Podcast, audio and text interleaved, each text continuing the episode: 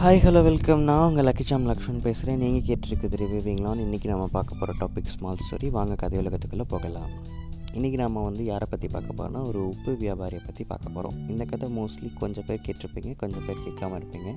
இந்த கதை நான் சின்ன வயசாக இருக்கும்போது எங்கள் அப்பா எனக்கு சொன்னது. அதை நான் இன்றைக்கி உங்க கூட ஷேர் பண்ணிக்கிறேன். அந்த உப்பு வியாபாரி வந்து தினைக்கும் வந்து உப்பு சந்தைக்கு போய் விற்றுட்டு வீட்டுக்கு திரும்ப திரும்புறது தான் அவரோட டெய்லி ரொட்டீன் எப்படி போவார்னா கழுத மேலே வச்சு போவார். அவர் ஒரு கழுதை வச்சுருக்காரு. அந்த கழுத மேலே உப்பு மூட்டைகளை வச்சுக்கிட்டு சந்தைக்கு போயிட்டு விற்றுட்டு வந் வந்து அந்த காசை வச்சு செலவு பண்ணுறது தான் அவங்களோட ரொட்டீன் இதே மாதிரி நடந்துட்டுருக்கு. அவர் அந்த கழுதையை நல்லா கவனிச்சுக்கிறாரு.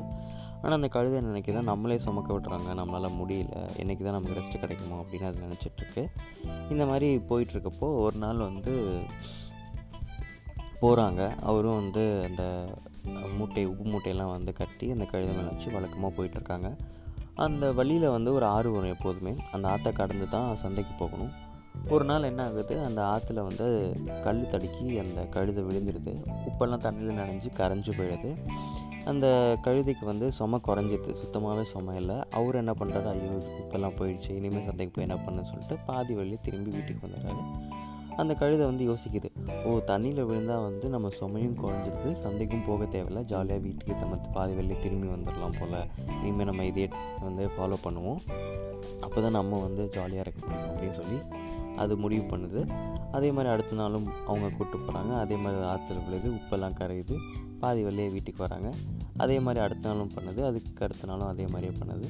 இந்த வியாபாரி கண்டுபிடிச்சிறாரு இந்த கழுதை வேணும்னே பண்ணுது.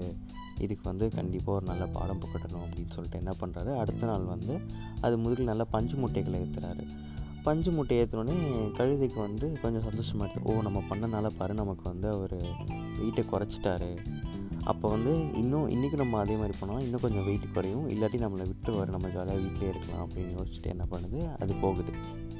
அதே மாதிரி அது இடறி ஆற்றுல விழுகுது. பஞ்சு இல்லையா? தண்ணியெல்லாம் நல்லா உறிஞ்சி வெயிட் நல்லா ஏறிடுது அதால் ஒரு அடி கூட எடுத்து வைக்க முடியல. வெயிட் அவ்வளோ பாரம் தாங்கவே முடியாத அளவுக்கு இருக்குது இருந்தாலும் அவர் சந்தைக்கு இழுத்துட்டு போகிறாரு அந்த கழுதையை. அதால் சுத்தமாக முடியல. அழுகுது கதறுது.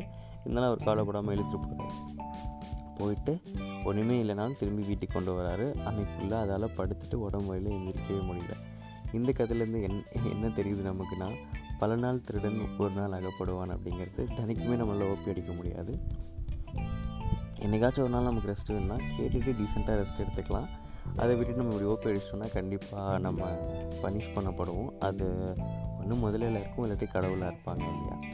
ஸோ எப்போவுமே ஒர்க் பயப்படக்கூடாது. நமக்கு சம்பளம் கொடுக்காங்கன்னா நமக்கு அந்தளவுக்கு ஒர்க் பண்ணணும். எவ்வளோ சம்பளம் வாங்கணும் த அந்த அளவுக்கு தகுதியான அளவுக்கு ஒர்க் பண்ணணும். ஒவ்வொரு இல்லை வந்து ப்ரெஷர் பண்ணுறாங்க அப்படின்னா நம்ம சொல்லலாம். நான் இவ்வளோ ஒர்க் பண்ணிவிட்டேன் என்னால் இது பண்ண முடியல.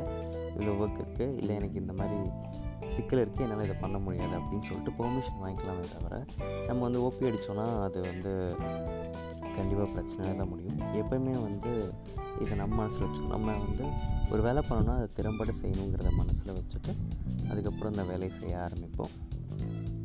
இந்த கதை இதுதான் நமக்கு சொல்லுது.